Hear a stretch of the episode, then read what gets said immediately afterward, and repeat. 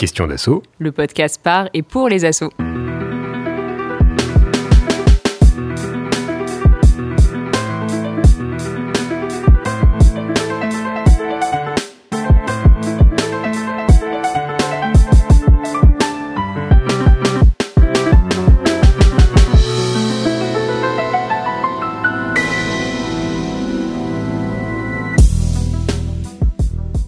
Salarié dans le monde associatif est bien souvent perçu comme une chance inestimable. Il est rare d'avoir un cadre qui permette de trouver du sens dans son travail, et le secteur associatif semble être le lieu privilégié pour faire coïncider sa vie professionnelle avec ses engagements militants. Pourtant, la réalité est souvent bien moins rose. La précarité croissante du secteur va de pair avec l'expression d'un mal-être persistant parmi les 1,8 millions de salariés que compte le monde associatif. Absentéisme, épuisement professionnel, défection, on y trouve l'ensemble des symptômes de la souffrance au travail. Comment expliquer que des structures qui se disent si sensibles aux principes démocratiques et à la justice sociale se trouvent aussi démunies face à leurs fonctions employeurs Quels sont les outils qui existent pour prévenir ces situations de détresse et pourquoi en parle-t-on si peu? Ce sont ces questions que nous vous proposons d'aborder dans ce quatrième épisode de, de Questions d'assaut, le podcast par et pour les assauts en partenariat avec la Maïf. Pour parler de ce sujet de la souffrance au travail dans le secteur associatif, nous avons le plaisir d'accueillir GRIM, une association du champ de l'accompagnement médico-social et son représentant Patrick Pozzo, qui, dans une autre vie, a notamment travaillé pour l'ANACT, l'Agence nationale pour l'amélioration des conditions de travail. Bonjour Patrick. Bonjour. Nous serons accompagnés dans cette discussion par Pascal Dominique Russo, journaliste spécialisé dans le champ de l'économie sociale et solidaire. Pascal Dominique, vous êtes l'autrice de Souffrance en milieu engagé, publiée aux éditions du Faubourg en 2020. C'est une enquête qui part de votre propre expérience au sein d'une mutuelle de protection sociale complémentaire des associations et qui nous plonge dans l'envers du décor des entreprises sociales, que ce soit des mutuelles, des associations grandes et moins grandes. Bonjour Pascal Dominique. Bonjour. Pour animer ce podcast, j'ai moi-même le plaisir d'accompagner Yael. Salut Yael. Salut. Et cet épisode de Questions d'assaut est réalisé par Réa Simon de Synchrone TV sur une musique de Sons of Nowhere. Vous pouvez vous abonner à Questions d'assaut sur votre plateforme de podcast préférée, sur Apple Music, Google Podcast, mais également Spotify, Deezer et SoundCloud. Vous pouvez également écouter ce podcast directement sur notre site web www.question au pluriel-assaut.com où vous retrouverez une version textuelle de ce podcast.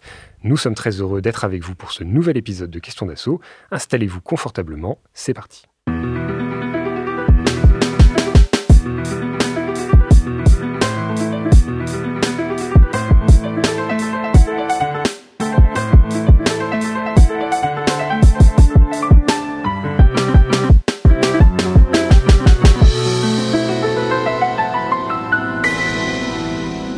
Et on retrouve Yael pour l'édito.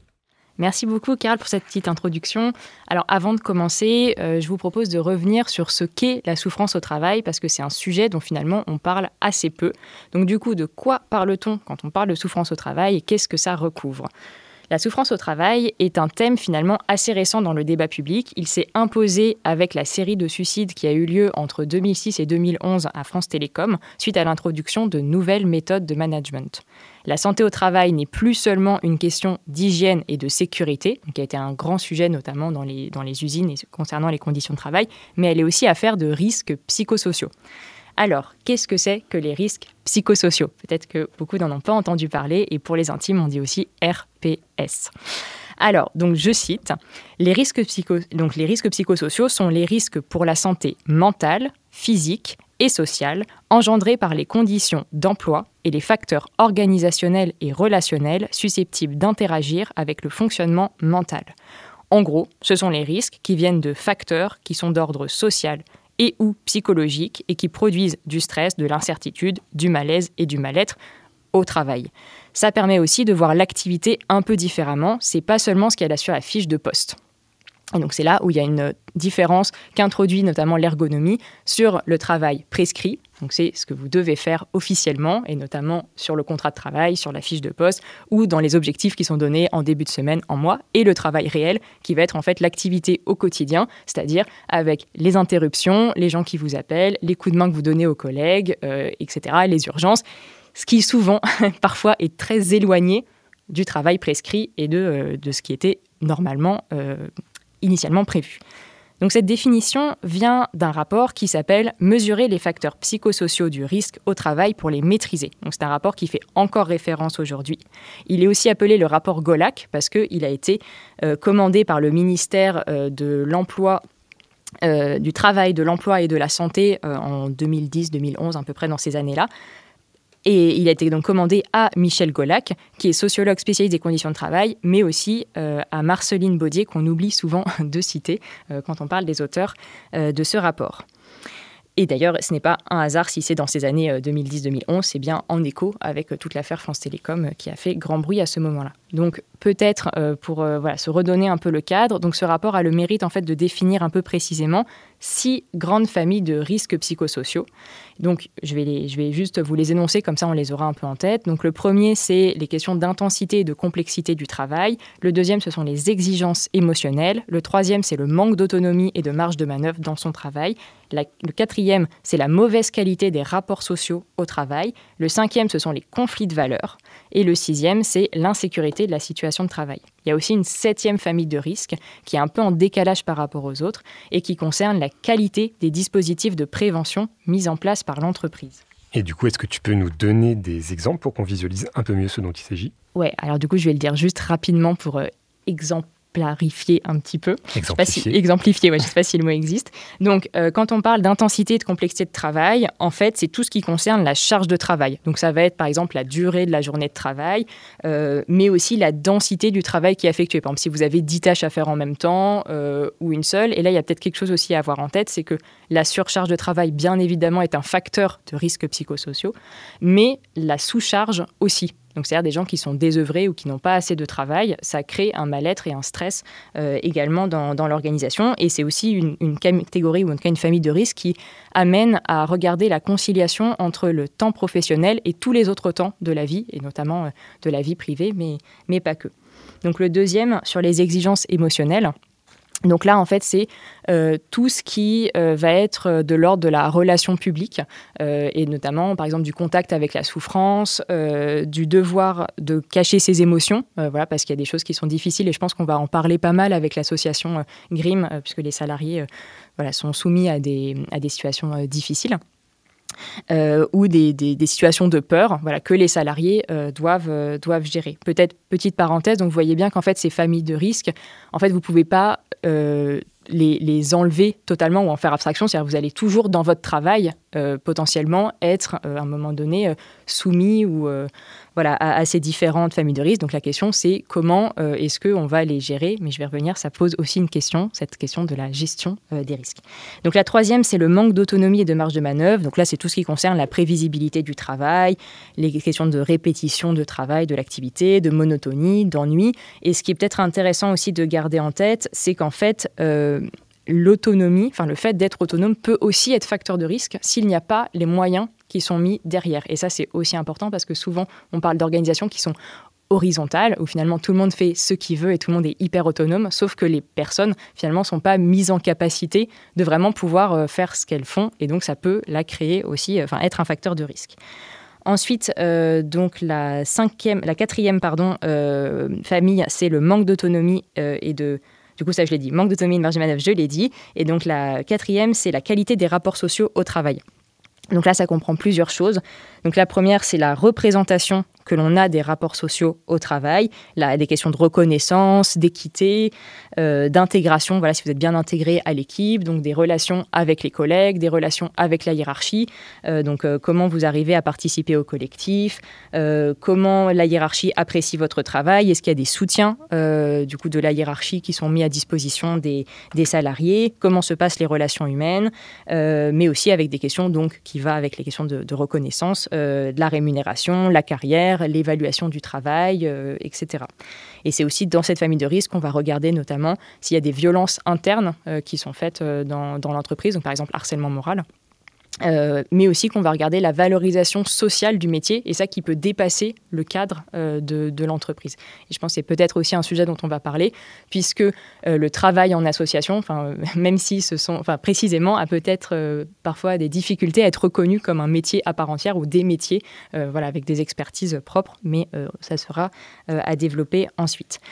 Euh, enfin, il y a les conflits de valeurs. Donc là, bah, c'est tout ce qui concerne les, conflits éthiques. Peut-être pour illustrer un peu plus précisément, c'est ce qu'on parle quand on dit que la qualité est empêchée, c'est-à-dire qu'on a une vision de ce qu'est le, travail bien fait, mais en fait, l'organisation ne permet pas euh, de prendre le temps de faire bien son activité, euh, où il y a des urgences qu'on n'arrive pas à traiter, où on nous demande de faire du travail qu'on considère comme inutile et que du coup il y a une perte de sens dans, ce qu'on effectue.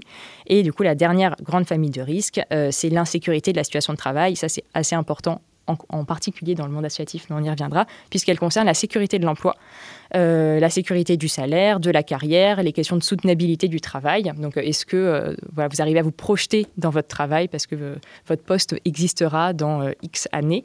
Et aussi cette question de changement permanent. Donc là, ça va avec des questions bah, d'outils de, management, notamment de pratiques voilà, qui évoluent et qui amènent les salariés à toujours devoir s'adapter aux, changements soumis par le management. Mais euh, du coup, les caractéristiques individuelles euh, donc des personnes, leur personnalité, leur trajectoire personnelle ne jouent pas de rôle là-dedans?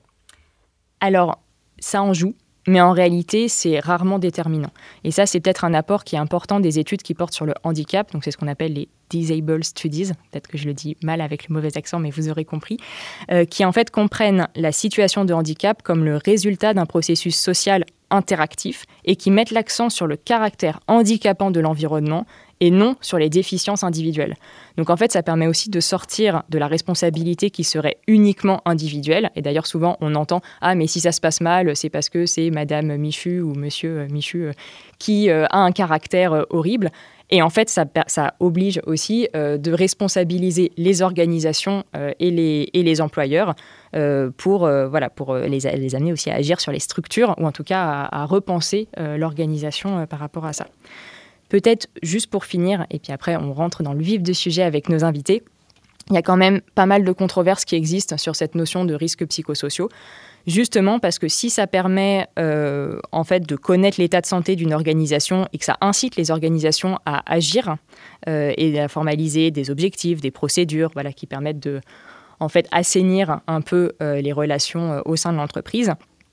En fait, ça va aussi avec une logique de prévention des risques qui bien souvent se limite à euh, dire à gérer à la marge les problèmes et à ne pas réfléchir aux causes organisationnel des problèmes. Et là, il y a des ergonomes qui ont une image qui est assez parlante, qui parle de nuages toxiques. Donc en fait, ils disent que c'est comme si donc les risques psychosociaux étaient un nuage toxique qui flottait autour de l'entreprise et que du coup, en fait, on va mettre en place des campagnes de prévention qui vont servir pour les personnes les plus fragiles ou les plus à risque à bah, mettre par exemple des masques à gaz pour ne pas qu'elles meurent. Mais en fait, on va pas du tout agir sur le nuage toxique.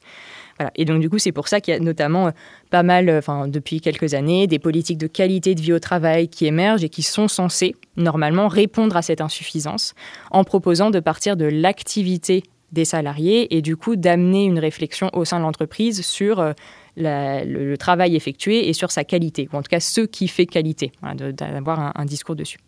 Bon, je, je vais m'arrêter là pour pas être trop longue, mais ça me semble important peut-être de reposer ce cadre voilà, pour savoir un, peu euh, de, quoi on parle et peut-être que ça pourra aider certains salariés ou représentants d'associations à être plus vigilants sur euh, justement ces facteurs de risque euh, que peut favoriser leur organisation. Et, j'en témoigne parce que moi, je ne connaissais rien de tout ça en tant que dirigeant associatif.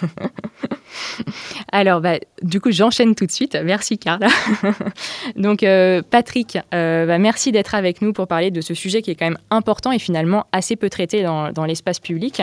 Donc GRIM, c'est une association du champ de l'accompagnement médico-social qui a été créée en 1987. Vous êtes une vieille association. Oui. dans le Rhône. Euh, alors, on souhaitait aborder ce sujet de la souffrance au travail avec vous suite à un article que vous avez publié sur le site de l'Institut ISLB, donc qui est un think tank sur euh, l'entrepreneuriat euh, associatif. Pardon. Et dans lequel vous revenez sur les dispositifs que vous avez mis en place au sein de votre structure pour prévenir la souffrance au travail. Donc le titre de l'article, hein, mais ça tout sera en référence, donc c'est ESS et innovation managériale, l'expérience de Grimm, élaboration collective de la décision pour prévenir la souffrance au travail, mais on y reviendra. Pour commencer, et pour celles et ceux qui nous écoutent, euh, voir un peu plus clair en fait sur ce qu'est GRIM et qu'on ait un peu le, contexte avant de rentrer voilà, tout de suite euh, sur les questions de souffrance au travail, euh, je vous propose peut-être de vous poser trois questions qu'on pose à toutes les associations qui viennent nous retrouver dans notre podcast. et donc, c'est la carte d'identité de l'association.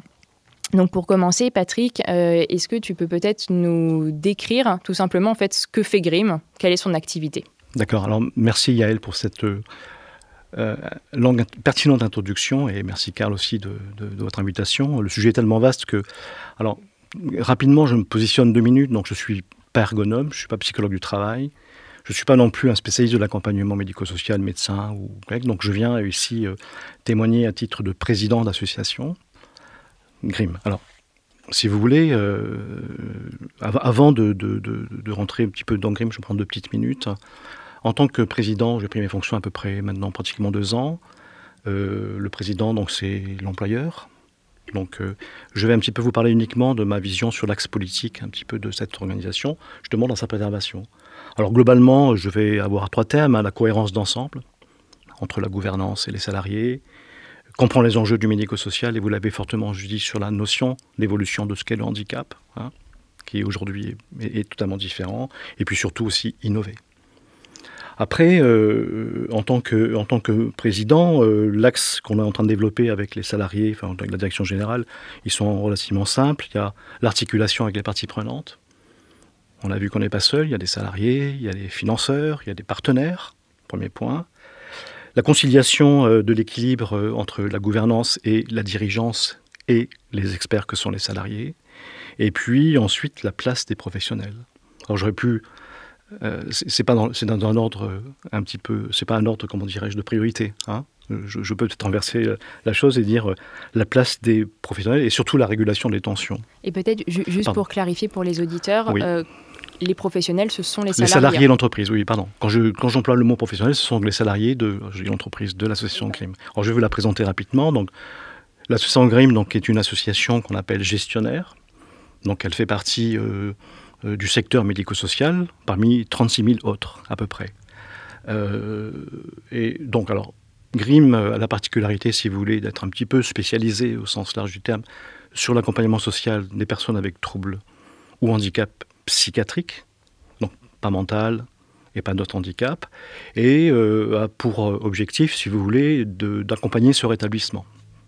Donc GRIM, c'est quoi? C'est 150 salariés, 160 salariés, c'est à peu près 8 à 10 millions, selon les codes de, chiffre d'affaires en tout cas, de prestations financées, ce ne sont pas des subventions. Et puis, euh, c'est une organisation alors en deux, donc, euh, en, deux, pattes. Hein. Vous avez donc euh, un axe, qui, on accompagne 2000 personnes. Donc 2000 personnes, donc 1600 personnes à peu près, sous le titre de la protection tutélaire, donc sous le contrôle du juge. Donc on a des mandataires judiciaires à peu près 80 salariés qui accompagnent ces personnes-là. Et puis on a une autre patte, on est pratiquement les seuls à faire ça, on est très très peu en France en tout cas, peut-être deux ou trois, à avoir à côté de cet accompagnement euh, tutélaire, euh, de alors le mot protection, on verra, on débattra, un accompagnement social donc autour de la notion d'habitat inclusif. Alors pour ce faire, on accompagne à peu près 400 personnes. Euh, donc une première partie dans des appartements diffus, c'est-à-dire que des personnes qui vivent comme vous et moi, dans des appartements diffus, à peu près 50 personnes diffus, c'est-à-dire euh, noyées dans la ville de Lyon, ailleurs, et, qui sont bien sûr étayées de manière très très légère par notre accompagnement social. Nous avons euh, aussi euh, une logique alors, qui, vient, qui vient casser la notion de foyer ou d'hébergement, puisque c'est plus le mot qu'on emploie. On appelle ça les maisons du Grim. On a donc trois structures qu'on a limitées à 15 personnes maximum accompagnées, qui sont ouvertes sur la ville, euh, qui étaient à l'origine des foyers, mais qui sont vraiment transformés, qu'on appelle les maisons du crime, et qui, euh, qui euh, accompagnent 50 personnes, à peu près 45 exactement, dans ces maisons. Donc les personnes sont libres d'aller et venir, et bien sûr sont accompagnées par des professionnels. Et puis, le troisième point qu'on a, donc les 300 personnes qu'on accompagne, on les accompagne sur leur lieu de vie, au travers des dispositifs qu'on appelle des services médico-sociaux, donc SAVS, vie sociale, ou les SAMSA, l'accompagnement au service d'adultes handicapés. Je voulais juste préciser, parce que c'est important quand on parle d'association, c'est que les 80% des salariés de GRIM, même 90%, sont tous titulaires au moins d'un bac plus 3, 4 ou 5. Donc on est bien sur une association d'experts. Voilà pour, présenter l'association. Euh, merci beaucoup Patrick. Euh, peut-être bah, justement juste dans le prolongement, parce que tu nous as déjà parlé euh, des, des financements. Est-ce que tu peux peut-être revenir sur... Alors, déjà, peut-être rappeler sur, les financements et la, structure du, budget, parce que tu parlais beaucoup de, prestations. Oui. et bah, du coup, non, vas-y, bah, Alors, ce qu'il faut comprendre, parce que pour casser un petit peu, un, comment dirais-je, quand on n'est pas dans le milieu associatif, et j'étais pas avant, et quand on y entre, sur ce que pense le qui n'a moyen sur l'association. Donc il y a l'association qui vit de subventions. Et euh, donc, euh, je sais pas, l'association qui s'occupe de la pétanque ou pas, qui, vient demander une subvention pour animer quelque chose. Et ensuite, vous avez les, associations, euh, pour le coup, celles que Pascal Dominique aussi a regardées dans, son ouvrage, qui viennent répondre à une commande publique. C'est-à-dire que l'État, dans les politiques sociales, il les a sous-traitées, entre guillemets. Il n'a pas fait ça pour les camions de police, il l'a fait pour l'association peut-être après débattre. Et il sous-traite, si vous voulez, l'accompagnement social, le médico-social, auprès d'acteurs, initialement qui étaient les familles hein, au départ, et puis il s'est dit, bon, bah, écoutez, c'est super, et je vais trouver des acteurs pour le faire. Donc le premier point déjà, c'est que l'association crime, comme celles qui sont gestionnaires, ne, vit sur qu'on appelle des appels à projets, après on verra peut-être ce genre concurrentiel, en tout cas vit sur une commande publique qu'on appelle l'intérêt général, et elle y répond. Et vous avez quand même une activité militante hein? Alors, mon souci, euh, puisque. Alors, c'est quoi le militantisme Il faut voir. Donc, on a effectivement une activité militante. Alors, on, parlera peut-être sur au travail, sur le sens des salariés. Nous, on a considéré que, euh, que, que Grim était expert, donc s'appuie sur les salariés, donc on se concentre sur le métier.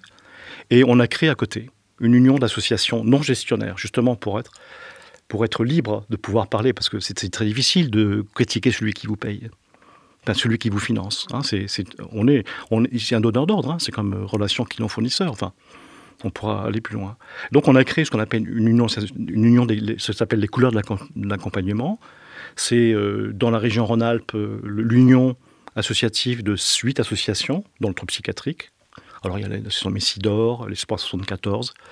Une nouvelle qui vient nous rejoindre qui s'appelle Esper, qui, ça sera super important, qui, qui, qui, vient être dans la paire on, on en parlera tout ça. Et cette union d'associations qui ne gère rien va être à la fois un espace de discussion pour les salariés qui peuvent se rencontrer, pour les directeurs qui peuvent échanger des pratiques, donc ils ne sont pas isolés au sein, et surtout c'est elle qui milite. Elle milite notamment par des campagnes de communication. Alors je vous euh, allez sur, euh, Google et taper campagne et alors. Et ce sont des campagnes de stigmatisation. Donc aujourd'hui, la dernière campagne, ce sont 200 illustrateurs de BD assez connus qui ont travailler pour nous. Et, voilà. Donc, si vous voulez, on a, on a pour éviter, si vous voulez, euh, que, le, que le, salarié se trouve, euh, ou le professionnel ou le salarié se trouve euh, tiraillé entre le métier d'accompagnement qui est relativement complexe en psychiatrie et puis son militantisme. Donc, il est, on va dire, déchargé de ça, mais entre guillemets, par contre, voilà. Ok, bah, merci beaucoup pour cette clarification. Et du coup, peut-être justement, si on revient sur Grimm, euh, est-ce que tu peux peut-être nous préciser l'organisation de l'association et notamment la place que les salariés ont, dedans? D'accord. Alors, c'est une, alors, on peut considérer que Grimm est une entreprise, comme une entreprise, alors à la différence qu'elle n'a pas de but lucratif, et que, etc. Mais en tout cas, les, obligations juridiques qui pèsent sur elle sont les mêmes qu'une entreprise classique, le droit du travail, le droit économique, les commissaires aux comptes. Enfin, on a les mêmes logiques euh, d'obligation de performance, en tout cas économique et, et, et juridique à la différence près que sa gouvernance, conseil d'administration, euh, et donc il n'y a pas de parti, il n'y a pas d'actionnaire, euh, est équilibrée. Maintenant, la question de poser la place sur le, sur le salarié. Donc l'organisation, elle est classique. On a un directeur général, qui est une directrice générale, que je salue, Bénédicte, euh, qui, elle, donc anime, si vous voulez, l'animation, l'animation professionnelle déjà, appuyée par deux directeurs, deux directeurs de, de territoire. On a coupé le département c'est assez grand, en territoire, et non plus en spécialisation. Donc un directeur de territoire, il va avoir pour objectif sur un, territoire de regarder à la fois l'accompagnement juridique et à la fois l'accompagnement social. Avant, c'était en silo. Donc deux directeurs, et puis on a créé bien sûr un directeur de l'innovation, et celui qui fait le lien, c'est aussi le directeur des parcours. Donc déjà, on a cette notion-là. Le lien avec les salariés, c'est très simple. Euh, la directrice générale fait partie du bureau de l'association, en titre, ce qui est relativement rare. Et à chaque conseil d'administration, tous les directeurs ou chefs de service sont invités. Donc, il participe, pas avec droit de vote. On est en train de réfléchir sur un collège salarié, mais bon, voilà un petit peu le, le lien qu'ils ont avec nous. Et euh, ça veut dire que l'association a des membres? Qui, qui sont les membres de l'association? Alors, les membres de l'association, alors on a des personnes, des personnes morales au, conseil d'administration, donc euh, par exemple l'UNAFAM, santé mentale, enfin les, les institutions représentatives de la santé mentale en France, alors UNAFAM, etc. On a des représentants euh, du, monde, de la protection, donc la FNAT, etc. et des personnes morales. Euh, par exemple, euh, on, a, des personnes morales qualifiées, donc on a une jeune personne qui est spécialisée en communication, on a un jeune aussi, personne qui est spécialiste en numérique et qui vient apporter leurs compétences à peu près 15-20 personnes dans le conseil d'administration. Et innovation aussi, qu'on a aussi, on est peut-être les premiers à le faire, on a changé les statuts. La vice-présidente, la vice-présidence de l'association est obligatoirement tenue par une personne concernée. Actuellement, euh, la vice-présidente, c'est elle qui vient avec moi toutes les réunions euh, et est une personne qui est concernée, c'est-à-dire qu'elle a vécu un lourd, lourd chemin psychiatrique. Aujourd'hui, elle est plus ou moins en rétablissement avec toujours ses problèmes, mais c'était la vice-présidente. Et c'est elle, quand on rencontre politiquement les élus, alors pour le militantisme, on l'a déportée sur l'union des couleurs, et c'est elle notre représentant militant. C'est-à-dire que quand on rencontre les élus, euh, le maire de Lyon, je ne sais pas quoi, donc c'est la vice-présidente qui s'exprime et pas Patrick Bozzo. D'accord. Ah bah c'est, hyper intéressant. Bah merci beaucoup Patrick pour ce, ce premier euh, aperçu. Euh, si on a fini justement cette question un peu de la place de salarié dans l'organisation, c'est que c'est pas totalement étranger à la question dont on va parler aujourd'hui sur les conditions de travail et, et notamment sur la manière dont bah, sont prises les décisions stratégiques au sein de l'entreprise et et du coup, bah voilà, comment, euh, comment en fait est traitée cette question euh, de, de, la condition de travail. Et donc, on passe à la première partie de cet entretien. Ouais, première partie qui va être dédiée justement à comment est-ce que à Grim vous en êtes venu à aborder cette question de la, souffrance au travail. Et euh, peut-être que voilà, donc voilà, Gaël nous présentait les, différentes familles de risques psychosociaux. Est-ce que Patrick, tu pourrais nous expliquer justement en quoi le métier de professionnel, enfin, le métier des professionnels même de Grim comporte des risques? Alors, la, première, euh, la première euh, si, vous voulez, ce qui est important, c'est de partir du contexte, l'évolution de ce qu'est cette politique sur le handicap, comment elle a été construite, comment, alors, comment elle a été construite culturellement et comment on a construit culturellement les professionnels dans la formation. Euh, c'est simple. Hein. Aujourd'hui, on s'est aperçu que globalement, la France a construit son handicap sur la notion d'incapacité et d'incapacité de la personne handicapée sur une logique de protection. Donc on a construit des établissements, on sortait les personnes du droit commun et on les mettait dans des établissements euh, où ils étaient un peu sortis du droit commun. Et les professionnels ont été formés sur une logique je les protège. Et, je vais peut-être aller plus loin, se substituer un petit peu à eux. Donc on avait à la fois une substitution du professionnel, et puis, euh, bon, ça c'était le principe évolution, les années 2000, euh, donc la Convention de l'ONU sur les personnes handicapées, que la France est signataire, qui vient totalement bouleverser l'approche sur le handicap, qui vient dire ce que vous avez dit euh, il y a elle, que le handicap n'est pas une question de personne, pas que, mais c'est surtout une question d'interaction avec son environnement. C'est bien parce que le droit commun n'est pas adapté à recevoir quelqu'un qu'il se retrouve handicapé. Et c'est bien le sujet sur lequel il faut travailler. Donc c'est ce premier point. Et ce premier point, il vient euh, mettre dans le débat à peu près dix ans ce qu'on appelle la notion de société inclusive. C'est-à-dire que la société inclusive, tout le monde emploie ce mot-là, mais il est relativement simple à comprendre. C'est-à-dire que chacun est sujet de droit, handicapé ou non. En tant que sujet de droit, je suis titulaire de mes droits fondamentaux, qui sont inaliénables, imprescriptibles et universels, et j'accède au bien commun. Et donc, on se retrouve alors pour le coup dans un paradoxe assez fort, c'est-à-dire qu'on va demander à un professionnel, notamment dans la protection judiciaire, il faut que vous protégiez, le patrimoine de cette personne-là, si la loi a été construite comme ça, puis en 2007, vous protégez et, puis, et aussi vous le rendez autonome. Donc, euh, euh, euh, tous les professionnels du médico-social sont confrontés aujourd'hui à ce qu'on appelle une, agence paradoxale, vous devez sécurité et protection, mais en même temps, vous devez les, inclure. Alors, je vous donnerai peut-être des exemples, je ne sais pas si je parle trop ou pas, mais, c'est le premier point qui, Parce que quand vous avez, par exemple, on a eu des cas, alors peut-être une autre vie, pas, pas celle-ci, mais des cas graves de, de, personnes handicapées. J'ai dirigé Trisomie 21 France en tant que directeur général. À un moment donné, vous avez une personne qui se noie dans un canal, vous êtes tout de suite mis en cause. Vous n'avez pas assez protégé, alors que c'est un accident de droit commun. Donc, on a retrouvé ça. Donc, le salarié qui est confronté à ça, ou la, la dirigeance ou la gouvernance, elle a deux solutions. Je me refaire sur moi-même, ou je prends le champ de l'évolution sociale et de la demande sociale. Et donc, on a constaté donc, cette souffrance au travail. Alors, je peux vous donner un exemple, par exemple. Euh, vous avez par exemple une personne accompagnée avec trouble psychiatrique qui dit moi je veux plus veux plus vivre dans les maisons du crime, je veux plus vivre en, appartement que vous m'avez, je veux vivre dans une yourte en Ardèche. Un choix de vie. Il y a 20 ans on aurait dit non. Et puis la personne aurait peut-être décompensé, puis elle aurait sorti à l'hôpital, peu importe. Aujourd'hui, on le prend en compte. Mais le salarié, lui, qui a été formé peut-être qu'il y a 40 ans, qui a été formé il y a 20 ans, dire mais attendez, comment on va faire? Il, va se retrouver euh, démuni. Enfin, voilà. Donc on a ce premier problème, si vous voulez, de sens par rapport à l'injonction de la demande sociale qui vient, euh, qui est paradoxale ou qui vient en opposition à l'injonction normative que, l'État vous donne sur la sécurité. Puisque en tant qu'employeur, je suis responsable juridiquement, donc j'ai aussi intérêt à dire Enfin, si je voulais pas. Donc, il faut mettre en place des systèmes de régulation par rapport à ça. Ça, c'est le premier point. Deuxième point, euh, bon, bah, écoutez, euh, c'est quand même euh, les, professionnels qui, sont, qui travaillent dans ce secteur-là, quel qu'il soit, c'est quand même aussi une vision tous les jours qui n'est pas très très rose. Hein, je ne suis pas publicitaire ou du, dans le marketing, je ne sais pas où, donc on vient travailler sur des gens qui ont des soucis, qui ont des problèmes. Euh, et puis, surtout dans le trouble psychiatrique, euh, ce qui est difficile pour les salariés, c'est que ce trouble-là, il n'est il est, pas linéaire. Autant le handicap mental ou le handicap physique, il est assez linéaire.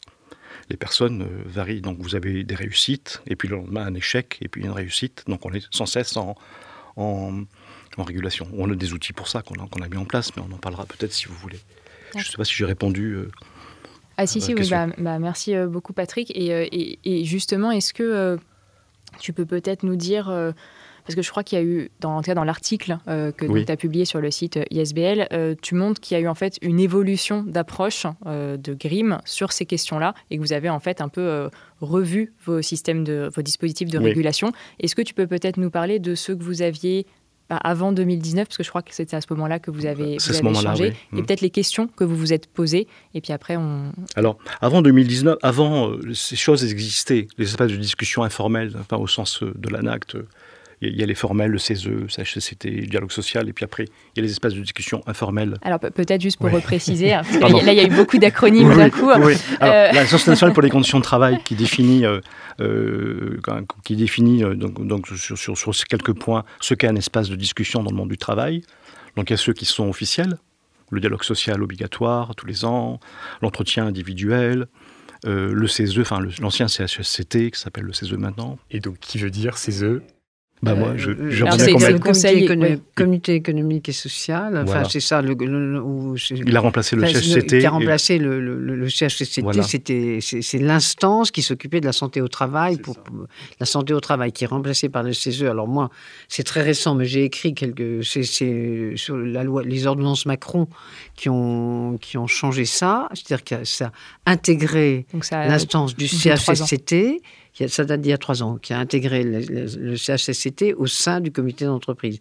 En fait, ça a réduit quand même la portée de la question de la santé au travail ça l'a réduit au sein de, au sein de, de, de l'entreprise.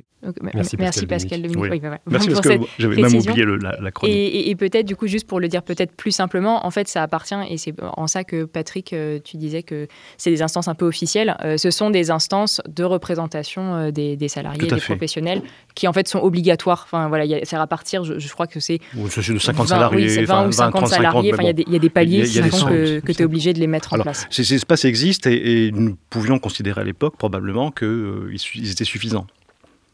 Parce que souvent, bon.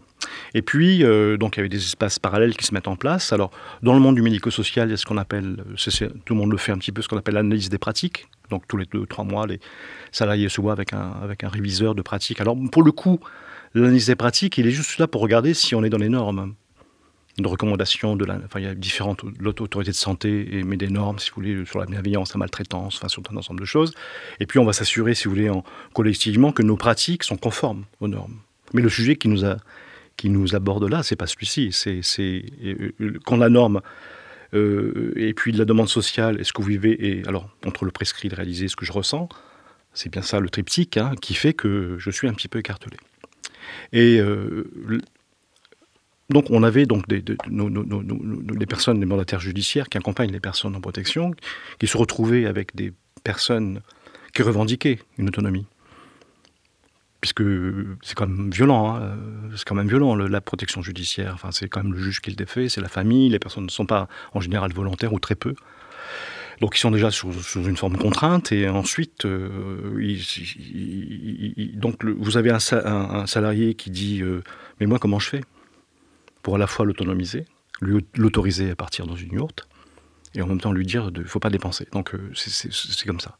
Et donc on a, on a décidé, alors c'est parce que M. Vidal qui est un sociologue qui est venu pendant une année regarder un petit peu nos pratiques, et puis on a créé cette qu'on appelle commission sociale, alors qui est quelque chose qui existe, qui n'est pas normé dans le marbre, hein, et qui est une approche collective, alors qui peut être le salarié, euh, des tiers médians au salarié, la personne elle-même, enfin qui, on veut, un psychologue ou pas, et qui vient regarder sous l'angle du salarié euh, les problématiques sur lesquelles il est confronté, écartelé. On en vient de créer une autre cellule là, qui, se met en place, qui s'appelle la cellule CARE, donc avec, qu'on a embauché un psychologue pour ça, et qui fait la même chose, mais du point de vue du bénéfice, de la personne accompagnée. Donc on a deux, deux, triptyques, et après la rencontre de tout ça feront que on essaiera de réguler ces espaces. Et, il donne du coup des avis ou c'est prescriptif? Alors, c'est, c'est, alors pour le coup, c'est en fonction des besoins des personnes. C'est-à-dire que nous, nous notre, on est tellement dans les normes qu'on n'a pas envie que ce soit normatif.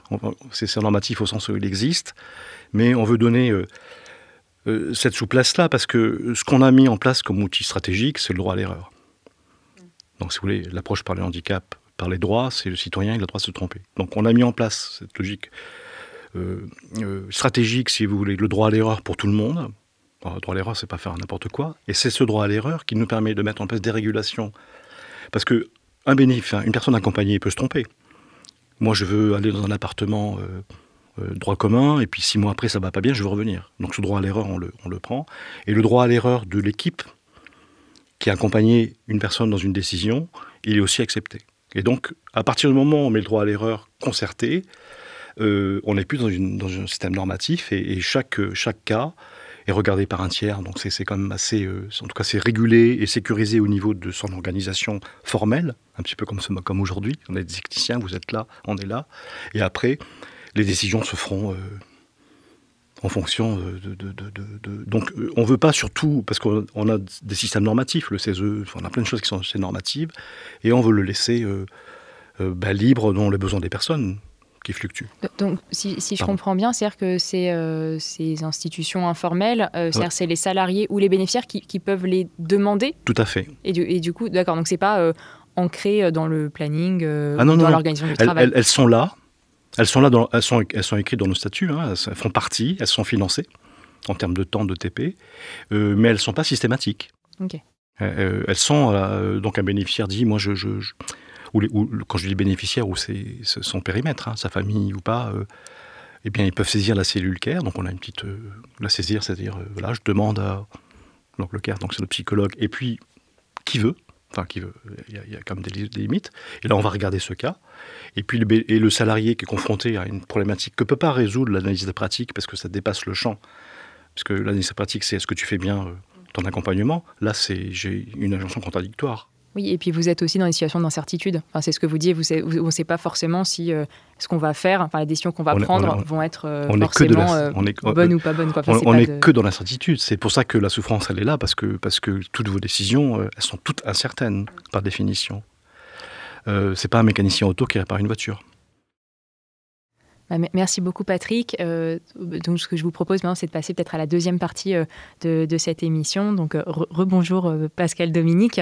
Donc je, rappelle, vous avez publié l'année dernière, donc en 2020, euh, donc une enquête dans le, qui s'intéressait aux entreprises sociales, donc qui s'appelle Souffrance en milieu engagé, et qui part en fait de votre vécu, euh, de, ce que vous avez pu vivre quand vous étiez dans une mutuelle euh, précisément de, de, protection sociale, ce qui peut paraître peut-être paradoxal, mais justement on va, on, va en parler, et où vous avez bah, finalement décidé d'aller un peu explorer bah, justement comment quelles étaient les conditions de travail, donc à la fois dans les mutuelles, puisque c'était de là où, de là vous partez, mais aussi dans des grandes entreprises, dans des, dans des grandes associations. Le lapsus est révélateur. Dans des petites associations.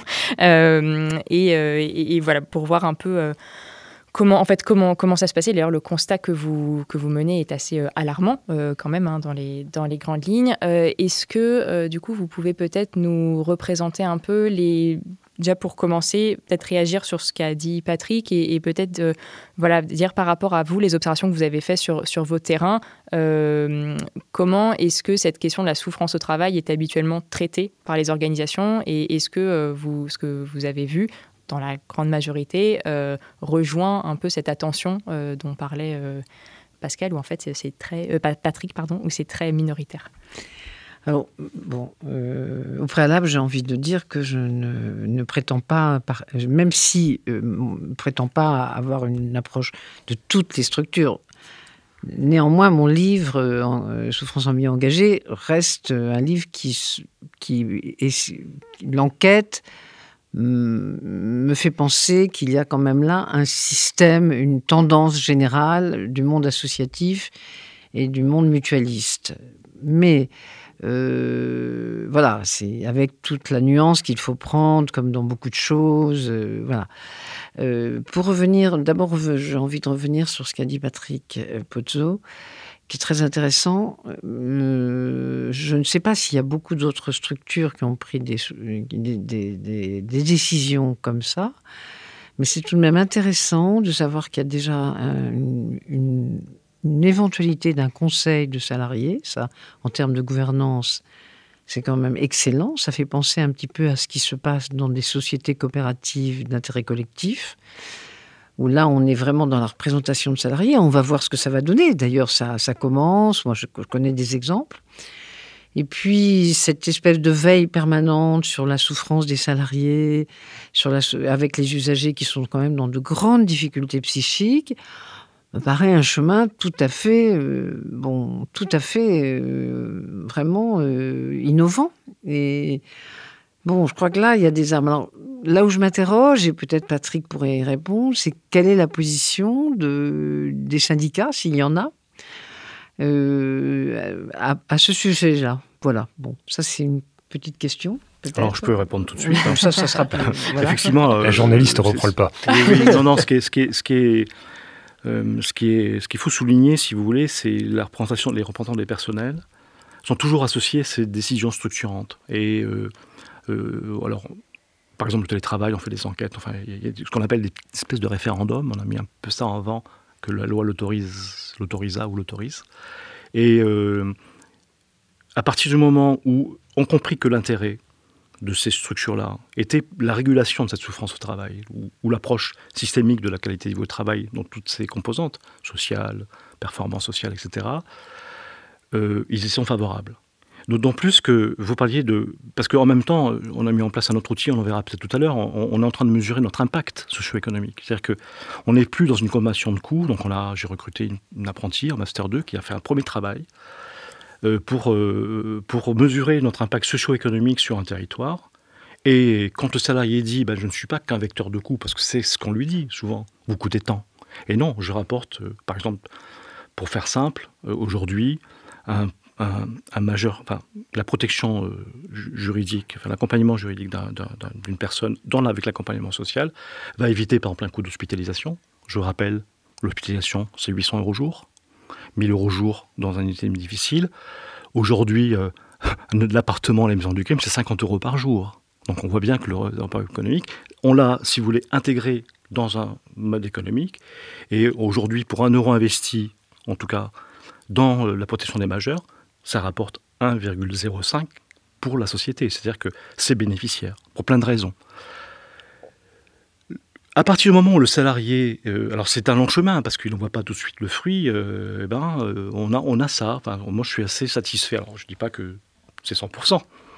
il faut bien sûr mesurer les choses, mais c'est le dialogue social qui c'est le rôle du professionnel, la directrice générale et le directeur pour ça.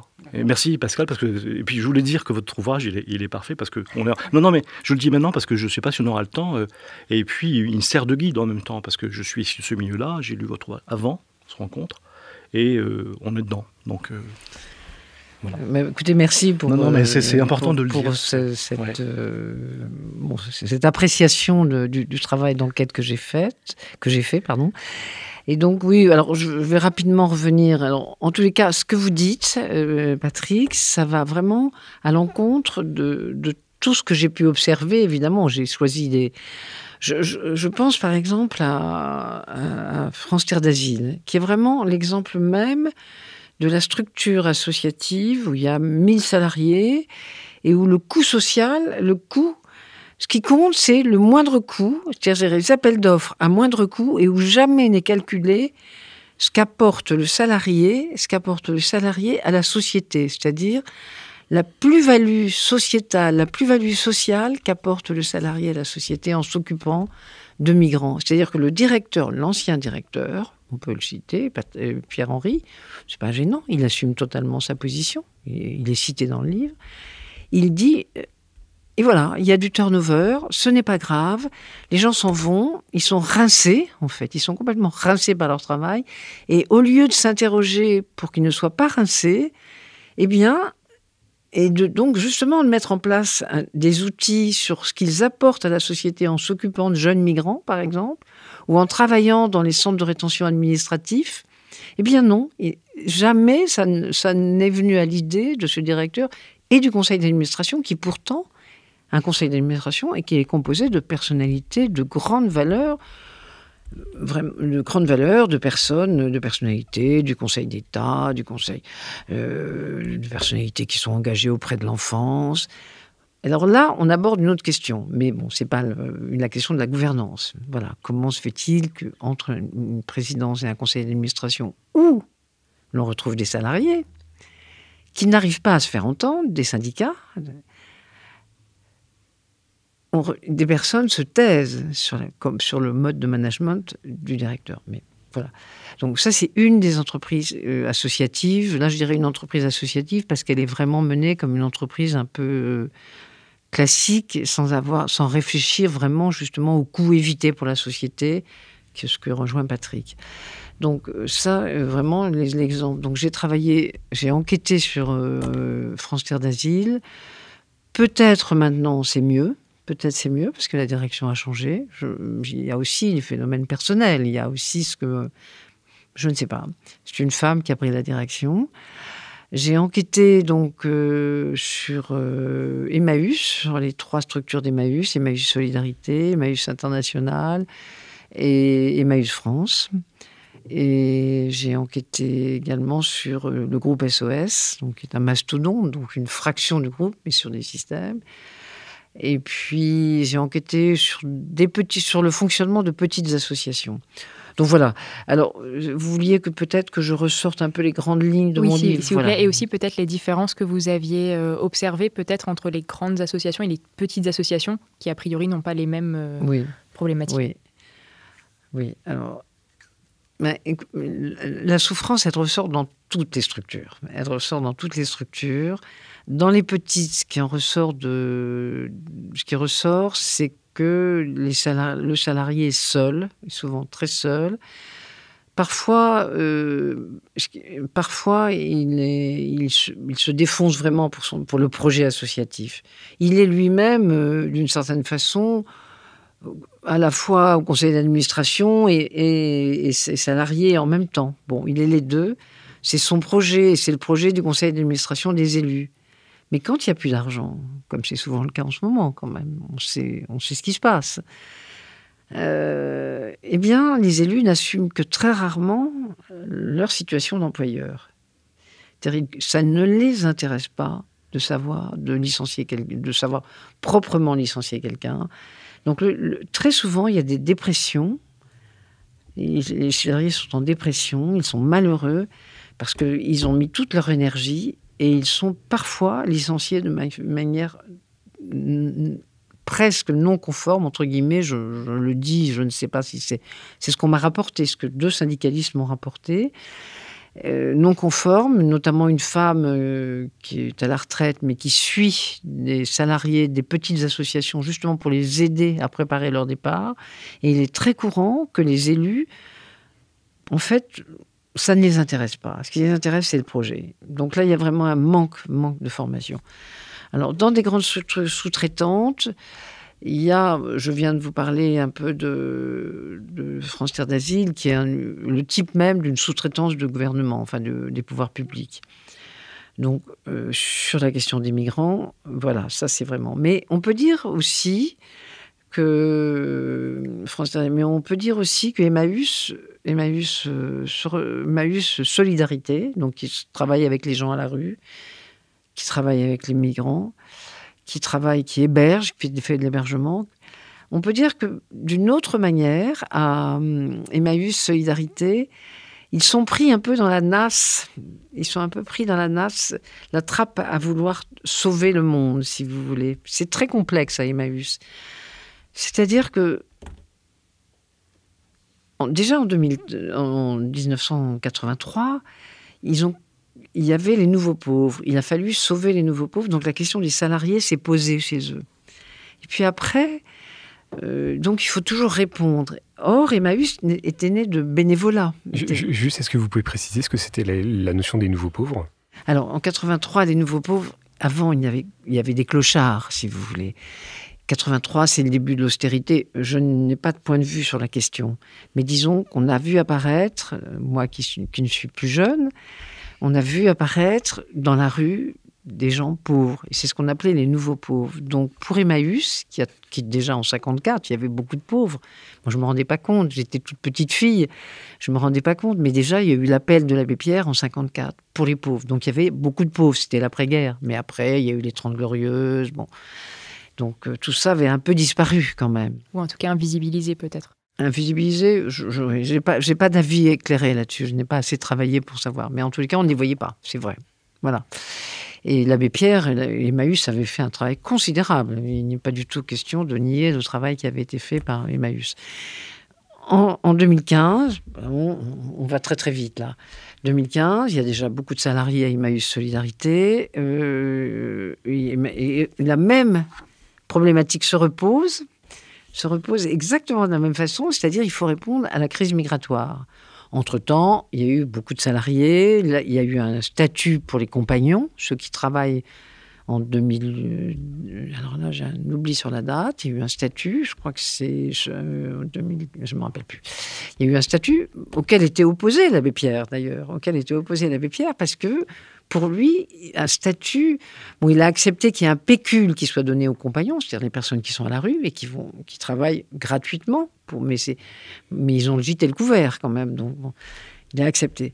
Et 2015, on fait un parallèle rapide, 2015, il y a eu ce qu'on appelle la crise migratoire. Je déteste ce mot, mais voilà, il est connu, il les guerres du Moyen-Orient, et donc il a fallu aussi répondre il y avait un, certain professionnalisme qui était un, euh, Emmaüs avait accepté qu'il y ait du salariat. Il y avait 500, 600, 600 salariés à Emmaüs Solidarité qui intervient en Ile-de-France et un peu plus largement, mais c'est tout.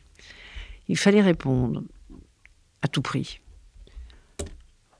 Une forme de déprofessionnalisation s'est instituée et la souffrance au travail s'est renforcée, si vous voulez. Voilà. Et le prix aussi est une, relative déprofessionnalisation. Voilà, ça c'est un aspect des choses chez Emmaüs. Mais ce qui est intéressant aussi, c'est que depuis longtemps, si vous voulez, Emmaüs travaille avec des gens de la rue. Et donc, c'est intéressant de savoir qu'elle fait aussi monter des gens de la rue, c'est-à-dire qu'elle fait du social, dans elle fait du, social dans le social, si vous voulez. C'est-à-dire qu'elle fait monter des gens de la rue. Mais c'est pas toujours simple, parce que des gouvernances de personnes, personnes qui ont été à la rue, c'est pas forcément des gens qui savent très bien manager non plus les autres. Vous voyez, enfin, c'est complexe. Mais si vous voulez, là aussi, Emmaüs, pour revenir à la comparaison avec France Terre d'Asile, c'est que là aussi, Emmaüs a été, un, Emmaüs a été pris dans la nasse. C'est-à-dire qu'il faut aussi baisser les coûts de journée, être dans le quantitatif, se déprofessionnaliser. Voilà, bon, c'est très compliqué pour eux parce qu'ils ont la concurrence. Ils ont la concurrence de SOS, ils ont la concurrence de, de, Coalia, ils ont les concurrences. Donc ils se retrouvent dans une forme de déprofessionnalisation et on répond et on répond. C'est-à-dire, l'enfer parfois est pavé de bonnes intentions. Mais c'est, mais je le dis ça avec, je ne traite pas Emmaüs de la même façon. D'ailleurs, dans le livre, ça se voit de la même façon que SOS ou parce que je, mais ils sont quand même pris dans, dans cette nasse. Et pour en revenir, donc ils sont aussi dans une forme de sous-traitance et, même s'ils sont partenaires, même s'ils ont des plaidoyers très euh, très durs vis-à-vis du gouvernement sur l'immigration, sur la pauvreté, ils restent dans un plaidoyer. Mais il y a une espèce de contradiction. Et pour les salariés, pour les salariés, c'est très difficile. Et dans mon livre, je raconte un peu l'histoire du salariat. Pour avoir un service RH à Emmaüs, donc ça c'est une histoire ancienne, il a fallu attendre 2012. 2012, 2012, c'est dire. Il y a eu une grève de trois jours. C'est impossible pour les salariés d'Emmaüs de faire grève. Parce qu'il y a la figure de l'abbé Pierre, parce que c'est, c'est quelque chose d'impensable. On ne peut pas faire grève. Et on travaille avec des gens, les compagnons, qui gagnent 400 euros par mois. Et quand on en gagne 2005, on est, on est riche, on est pratiquement riche, ce qui n'est pas vrai. Mais bref, on est riche. Donc, il y a un témoignage de, de Frédéric Amiel à ce sujet-là qui dit Comment pouvais-je demander de l'argent alors que je sais qu'il y a des gens qui sont là, qu'il n'y a rien du tout. Donc, si vous voulez, tout ça fait que hum, la condition salariale à Emmaüs, elle s'est durcie, mais elle est anciennement très délicate, voilà, et très délicate, et elle s'est durcie. Mais il y a des syndicats, et sur le plan salarial, on ne peut pas dire qu'Emmaüs traite mal ces gens. Ça, par contre, ils ont souvent été bien payés.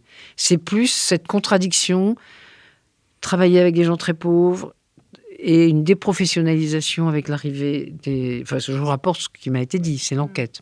Du coup, ce qui est assez intéressant là dans ce que vous dites, c'est bah, premièrement qu'on voit, enfin, quand vous parlez euh, bah, de, ce changement aussi d'approche qui visiblement est lié euh, pas à une décision euh, que Emmaüs ou du coup Terre d'Asile, ça, ça c'est encore autre chose, mais a prise seule, mais que ça vient finalement dans un contexte plus structurel où à un moment donné, enfin on a parlé de la précarité croissante euh, du secteur associatif. Euh, peut-être vous, comment est-ce que euh, du coup vous voyez, bah, déjà peut-être, est-ce que vous identifiez comme ça des espèces de grandes raisons qui dépassent en fait les associations et qui font que l'association essaye un peu de je sais pas, de s'adapter ou de suivre ou de survivre d'une certaine manière où du coup, bah, comme tu le disais, Carl, elles sont obligées de sacrifier leurs bah, leur salariés. Et, euh, et du coup, l'autre point qui est quand même, enfin, je trouve qui est assez intéressant dans la discussion qu'on a, c'est qu'en fait, c'est des salariés, normalement, ils sont quand même soumis au, code du travail.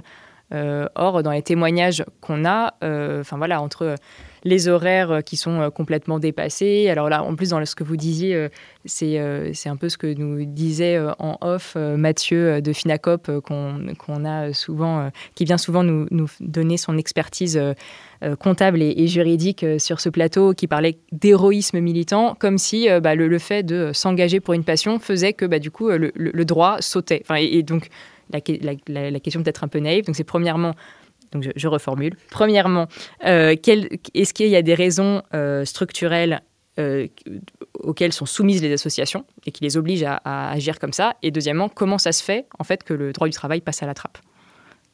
Et du coup, je, vois que Patrick a envie de répondre et trépigne. Mais, non, je ne pas. mais si vous voulez, vous pouvez commencer et Patrick, vous rebondissez. Ce que, ce que, ce que dit Pascal Dominique, je, ça résonne vraiment. Parce que c'est vraiment. Euh, euh, vous avez vraiment touché du doigt un problème de fond sur notre structuration du monde associatif, en tout cas dans ce domaine-là. Parce que euh, et, c'est là où il faut remettre les choses, appeler un chat un chat ou une poule une poule, je ne sais pas trop quoi, mais, mais l'ingénierie sociale et les professionnels qui l'apportent, c'est un vrai métier.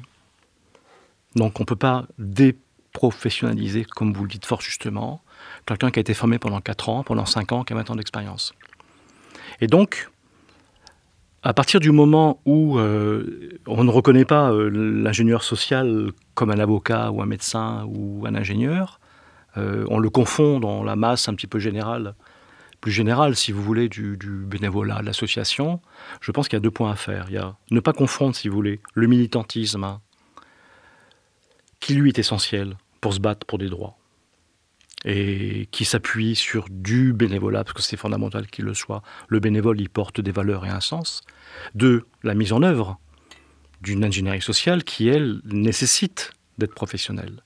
Et donc, si vous mêlez un bénévole, mais parce qu'il ne faut pas confondre valeur, engagement, militantisme, et euh, salarié avec des valeurs portées, euh, en mettant en œuvre un truc professionnel. et c'est là où aujourd'hui ces grosses associations qui se sont laissées embarquer par le bateau, qui pour vivre, parce que pour vivre, bah, il faut avoir euh, des, commandes publiques, et plus, comme c'est des commandes publiques qui sont faites sur le nombre de places, le nombre de personnes que vous accompagnez, bah, plus vous accompagnez, plus vous êtes riche. Et donc, pour répondre aux appels à projets, ce qu'ils font, bah, ils font ça. Nous, à Grim, on a décidé on mesure notre impact et qu'on ne répondait pas à l'appel à projets si on est en sous euh, et, effectif. Et on remet le professionnel au centre du dispositif de l'entreprise, entre guillemets, au sens organisation, qu'est Grim. Et, voilà. Et puis on déporte euh, le bénévolat. On déporte le bénévolat, mais c'est dans les nuons. Donc des gens qui viennent, qui font des, affiches, ce que vous voulez. Mais c'est pas le salarié qui s'en occupe. Il est dedans parce qu'il va dans ces espaces. Il, il a besoin de ces valeurs-là. Donc on, refait de l'éthique, des valeurs. Donc euh, vous, voulez que je répète les, questions Non, non, vous les avez question structurelle. Oui. Et puis la deuxième question, sur le code du travail. Le code du travail. Donc euh, sur les raisons structurelles, euh, oui, je crois que, enfin, je vais aussi réagir à ce qu'a dit Patrick Pozzo, c'est qu'en fait, je, crois que elles sont, comme, comme vous dites, elles sont pas toujours obligées, elles sont entraînées dans une espèce de mouvement, euh, mais elles le font plus ou moins. Frontière d'asile, c'est clair, il n'y a pas de problème, on y va, on est sous-traitant de l'État. C'est beaucoup plus complexe chez Emmaüs. Quant euh, je, je, veux quand même dire un mot rapidement sur SOS. Euh, Eux, c'est carrément euh, on est une entreprise sociale, on fait du business, on fait du social business. C'est, franchement ça. On gagne tous les appels d'offres parce qu'on a, on a les équipes pour ça, on a la surface. On y va, c'est bon, on gagne. On, est en plus très proche du gouvernement, on est, on est au bureau politique de, de LREM, au bureau exécutif, s'il vous plaît, on choisit même les candidatures. Donc là, il n'y a aucun problème. Aucun problème, tout va bien. Aucun problème. le jour où Philippe annonce euh, un, appel d'offres pour les cafés dans les campagnes, le jour même, le soir même, SOS euh, a, gagné l'appel d'offres. Enfin bon. Euh, et je ne veux pas me gêner pour le dire parce que c'est vérifié. Donc, je parle. Donc ça, on le sait, c'est une mainmise, si vous voulez, et effectivement, ils achètent beaucoup, ils, reprennent, ils filialisent énormément d'associations. Donc ça, peut-être que c'est bien, peut-être que c'est bien parce que si ces associations mourraient, hein, attention, je, et je ne dénie pas le droit à, Jean-Marc Borrello d'avoir fait un travail excellent au début et innovant vis-à-vis euh, dans, des lieux de répit ou sur la drogue, à mon avis, il a beaucoup de choses à faire et à Paris notamment, il pourrait faire beaucoup, beaucoup de choses autour des, problèmes des toxicomanes de Stalingrad. Voilà. Alors pour en venir à la question de l'inspiration, de l'inspiration, moi je la fais revenir structurellement. Elle est, elle est, elle date des années pour moi 2000. J'en parle dans mon livre, c'est-à-dire que je pense que le secteur associatif est devenu un sous-traitant avec la LOLF, c'est-à-dire qu'il n'y a plus que le quantitatif. Mais ça s'est installé petit à petit à partir de 2006, si vous voulez. C'est-à-dire que euh, l'innovation et je ne suis pas la seule à le dire. C'est-à-dire que je suis une petite. Euh, euh, il y a beaucoup d'études universitaires, que ce soit. Euh, comment s'appelle-t-elle? Viviane, Tchernenog, qui explique que ça tue l'innovation des, des, petites et moyennes associations. On est dans un secteur vont mourir les petites et moyennes associations. On témoigne effectivement les rachats, les filialisations que, qu'effectue SOS. Donc, si vous voulez, là, l'innovation est en danger. L'innovation sociale, euh, voilà, c'est même étonnant. C'est-à-dire que ce que faisait SOS il y a, 30, 40 ans, eh bien, euh, ce n'est plus possible aujourd'hui. Ce n'est plus possible aujourd'hui parce qu'il n'y a plus de moyens. C'est voilà. Et donc c'est parce qu'on est dans le quantitatif et, c'est, ce que, et même à Emmaüs, on est dans le quantitatif. C'est ce que rappelle une, salariée. C'est-à-dire que tout le temps d'accompagnement d'un migrant à la préfecture pour qu'il ait un statut, tout ça n'est pas compté. On remplit des cases, on remplit des cases, c'est tout le travail social. On remplit que des cases. Et donc ça, ça vient de la, loi organique de finances de, la LOLF de 2000. Et c'est une approche quantitative qui s'est peu à peu installée et dans laquelle je crains qu'on sur laquelle je crains qu'on ne s'en sorte pas, sauf modification politique claire sur ce sujet-là dans le rapport aux associations. C'est-à-dire que là, vraiment, c'est un choix euh, qui, qui, s'est peu à peu installé et il faudrait sortir de cette logique de sous-traitance pour revenir à une logique de partenariat et d'élaboration des politiques publiques en commun.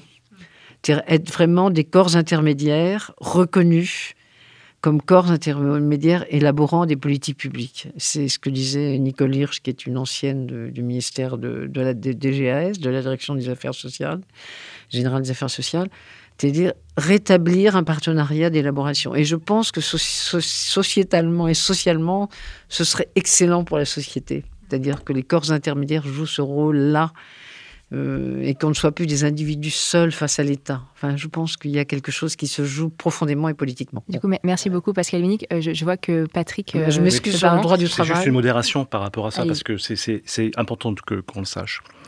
Effectivement, il y a une masse critique dans ce système-là. Donc les gros ils sont sur des politiques, euh, on va dire, de grande ampleur, Emmaüs, etc. Et les petits, 30 salariés en moyenne dans le secteur, quand vous avez 30 salariés, vous ne pouvez pas innover. Donc c'est souvent souffrance au travail, elles sont, elles sont isolées au fin fond de l'Ardèche, je ne sais pas quoi. Donc il va y avoir soit des groupes SOS qui vont les racheter parce qu'ils ont l'opportunité, soit etc. Cependant, euh, je prends l'exemple de Grimm parce que c'est pour ça que j'ai choisi d'être président ici, j'aurais pu le faire dans le plus grand, et parce que là, la taille, je pense, 160, 200 salariés, enfin il faudrait peut-être peut-être 50 salariés de plus. Pourquoi? Parce que euh, il existe dans le code de, l'action sociale et des familles, dans le financement du médico-social, donc il y a l'aspect financement classique de l'appel à projet pour le tout commun.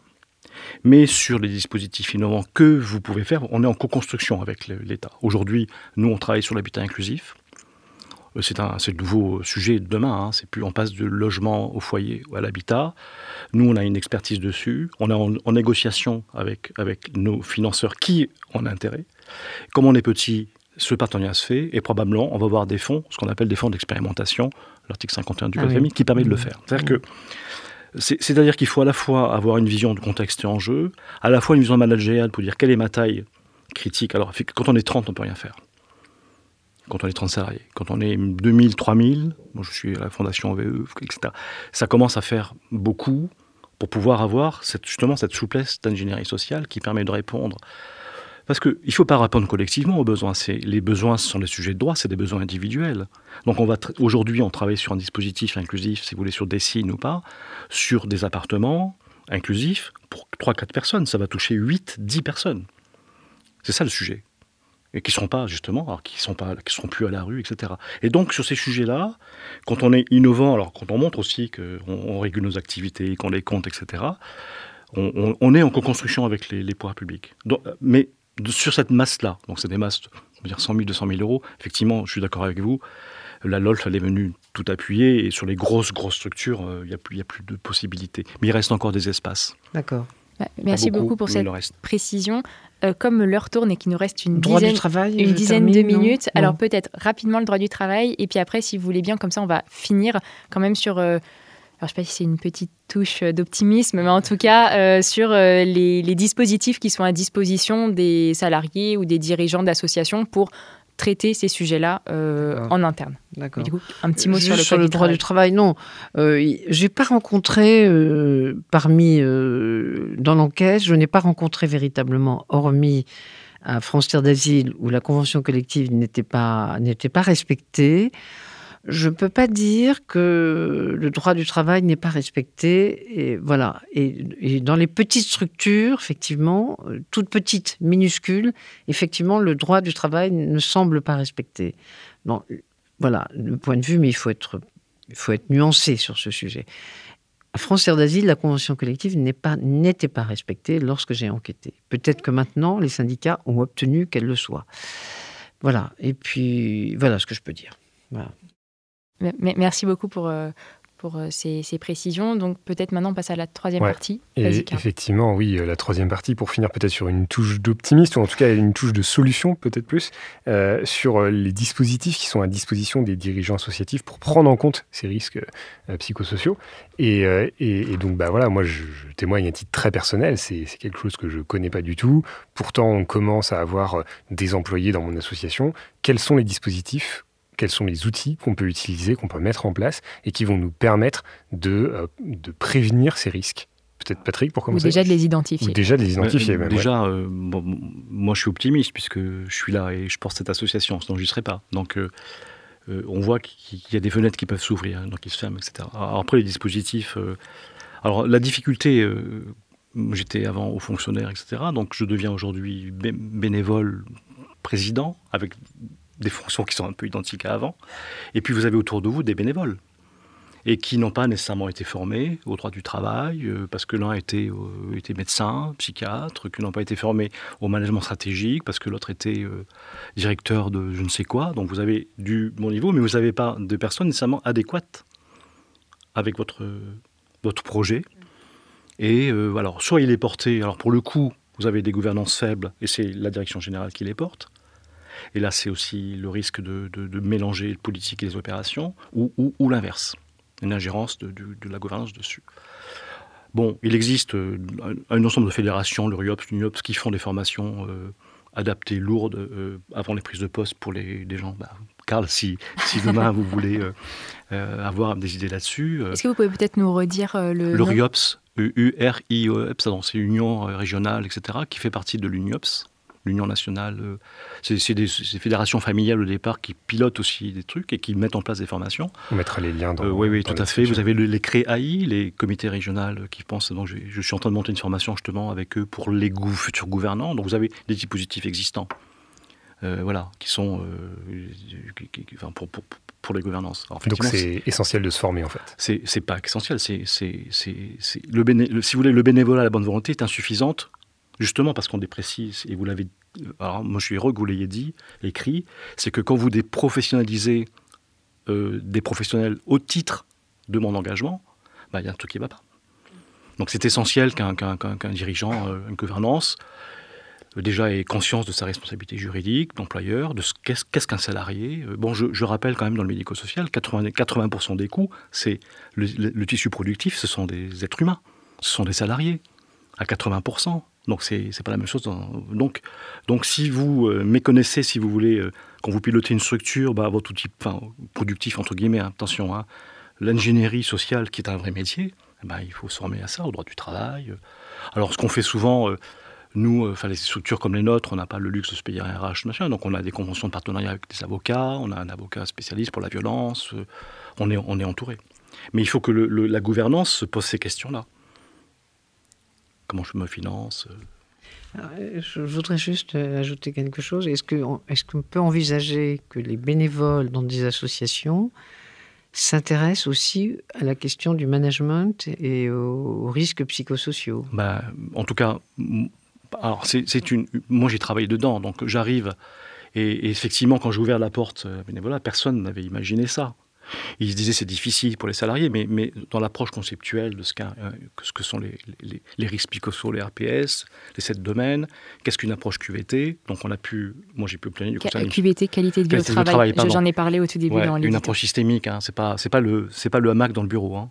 Attention, mais c'est important quand même de sortir ça, c'est une approche systémique, sociale, économique, performance. Et donc, euh, euh, avec la direction générale, on a mis en place un plan QVT, etc., qu'on a fait adopter par le conseil d'administration. Et, euh, voilà, donc aujourd'hui, il est dedans. Et, on a euh, quelques indicateurs qui nous remontent, qu'on est en train de mettre, enfin, des, évaluations. Je ne peux pas imaginer, si vous voulez, euh, que le bénévolat ou le, puisse remplacer l'expertise. Enfin, c'est pas possible aujourd'hui. Alors, effectivement, quand on gère. Alors, une association non gestionnaire, c'est pas grave. Ouais. Pourtant, une association de non-gestionnaires peut. Enfin, en tout cas, non, mais elle emploie des bénévoles, mais ils ne sont pas salariés. Ce n'est pas le droit du travail. Alors bah, on peut avoir des salariés. Oui, mais quand on n'en a pas.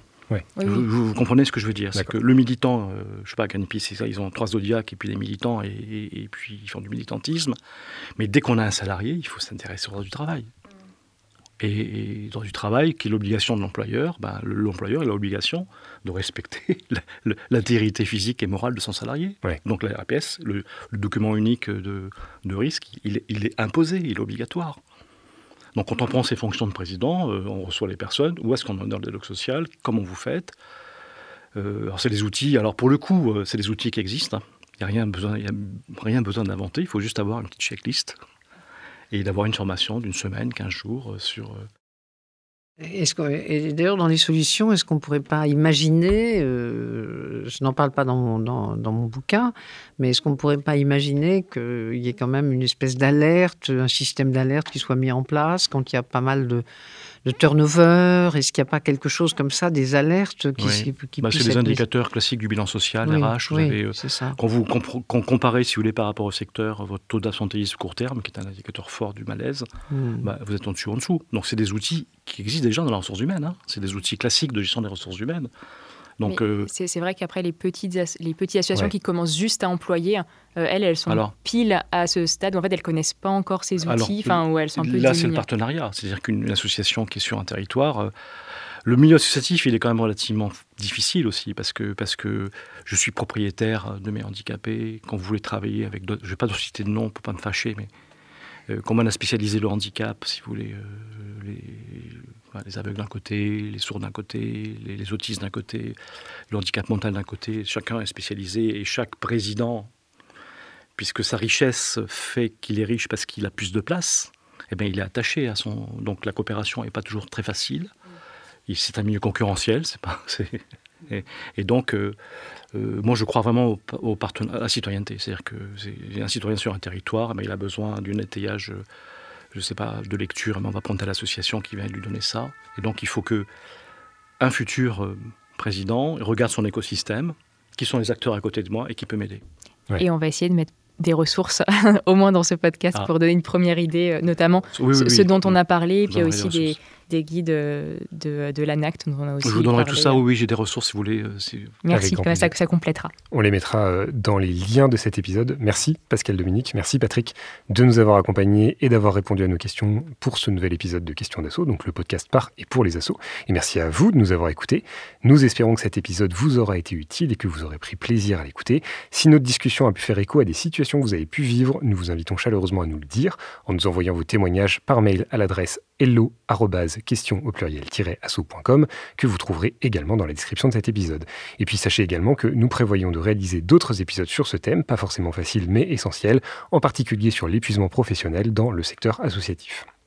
Pour rappel, vous pouvez nous suivre sur votre plateforme de podcast préférée sur SoundCloud, Spotify, Deezer, Apple Music ou Google Podcast. Vous pouvez également vous abonner à notre newsletter pour ne manquer aucun épisode et vous retrouverez toutes les informations, les liens, les ressources que nous avons évoquées durant notre discussion sur notre site web.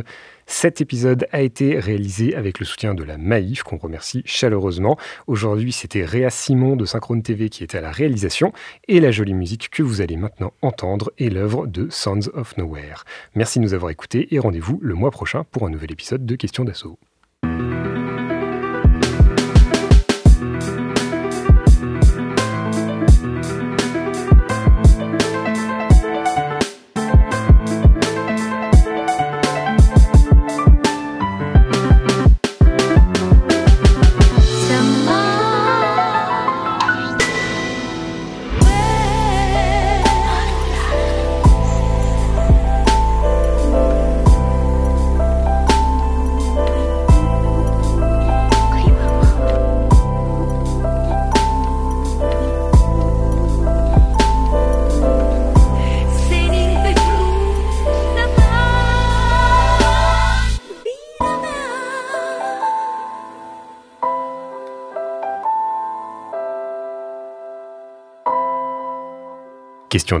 Le podcast par et pour les assos.